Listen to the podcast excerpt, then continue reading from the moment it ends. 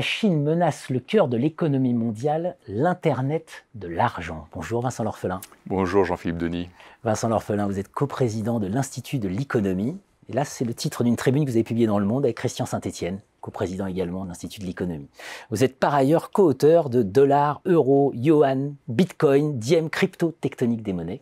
Voilà, aux éditions de l'Institut de l'économie. La Chine, et alors ça c'est le point majeur, la Chine passe à l'attaque, et passe à l'attaque par les brevets. Oui, la guerre des brevets a été déclarée le 21 septembre dernier par la Chine qui veut contrôler les monnaies numériques. Donc la Banque centrale chinoise euh, a dit, je cite, le droit d'émettre et de contrôler une monnaie numérique sera un nouveau champ de bataille entre les États.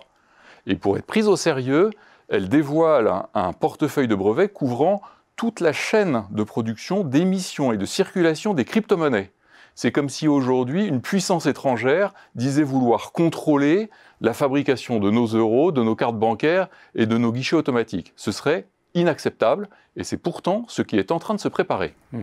Dans, cette tribune dans le monde, hein, vous prenez plusieurs extraits, effectivement, c'est un registre très belliqueux, hein, très, tout en puissance. Hein. Ah, c'est exactement ce qui se passe. Tout en puissance. Alors la grande question, pourquoi se concentrer sur les technologies de crypto-monnaie plutôt que sur la 5G, par exemple, qu'on a tous en tête Alors, Xi Jinping euh, veut menacer notre souveraineté économique. Donc, on sait que déjà que euh, la ligne de front pour la suprématie mondiale s'est fixée sur les technologies stratégiques. Hmm. On a vu aussi que la simple annonce de la Libra de Facebook a fait trembler les démocraties euh, occidentales. Et par ailleurs, le crypto-yuan a déjà pris beaucoup d'avance par rapport au crypto-dollar et au crypto-euro. Donc, l'équation géostratégique s'écrit presque toute seule. Xi Jinping fait un grand discours pour souligner l'importance stratégique de la blockchain et la Banque centrale chinoise euh, prend le relais euh, pour euh, la monnaie numérique. Or, ces technologies ont une différence essentielle par rapport aux vagues technologiques précédentes non seulement elle réinvente euh, un secteur économique, en l'occurrence euh, celui de la banque, mais au travers de la monnaie, elle réinvente l'économie elle-même.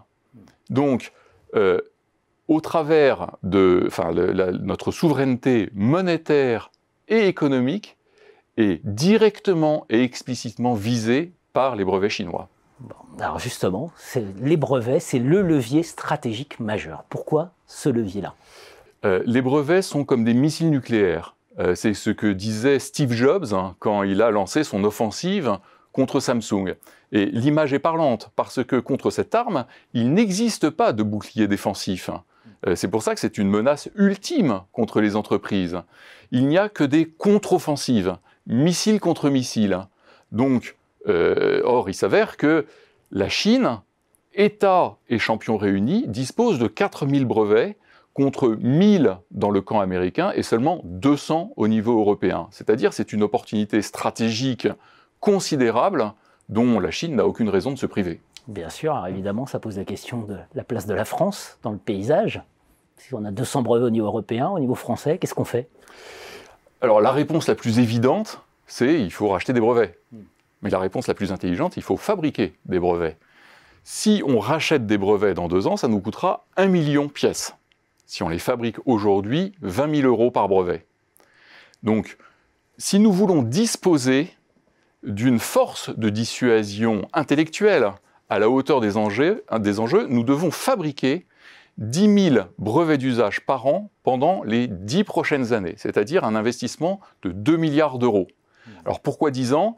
Parce que c'est le temps d'incubation euh, normal euh, d'un brevet d'usage pour qu'il arrive euh, à maturation et qui deviennent rentables. Hmm. Alors évidemment, qu'est-ce qu'un brevet d'usage concrètement? Alors on confond souvent euh, technologie de rupture et innovation de rupture. Hmm. Internet, c'est une technologie de rupture. Facebook, c'est une innovation de rupture. Et il y a le même distinguo à faire pour brevet technique, brevet d'usage. Or, il s'avère que les brevets d'usage sont beaucoup plus stratégiques pour les champions du numérique. Pendant la guerre des brevets euh, Apple contre Samsung, Apple disposait de 12 fois moins de brevets que son rival, et pourtant il l'a emporté grâce aux brevets d'usage, par exemple le, fameux zoom en écartant deux doigts sur un écran tactile. Et nous devons aller chercher les inventeurs des brevets d'usage là où ils sont, dans les startups de la French Tech. Hmm. Si on résume, euh, sachant que la souveraineté est dans tous les esprits aujourd'hui, hein, ça veut dire qu'il faut massivement investir sur les brevets d'usage. Absolument. Merci Vincent Lorphelin. Merci Jean-Philippe Denis.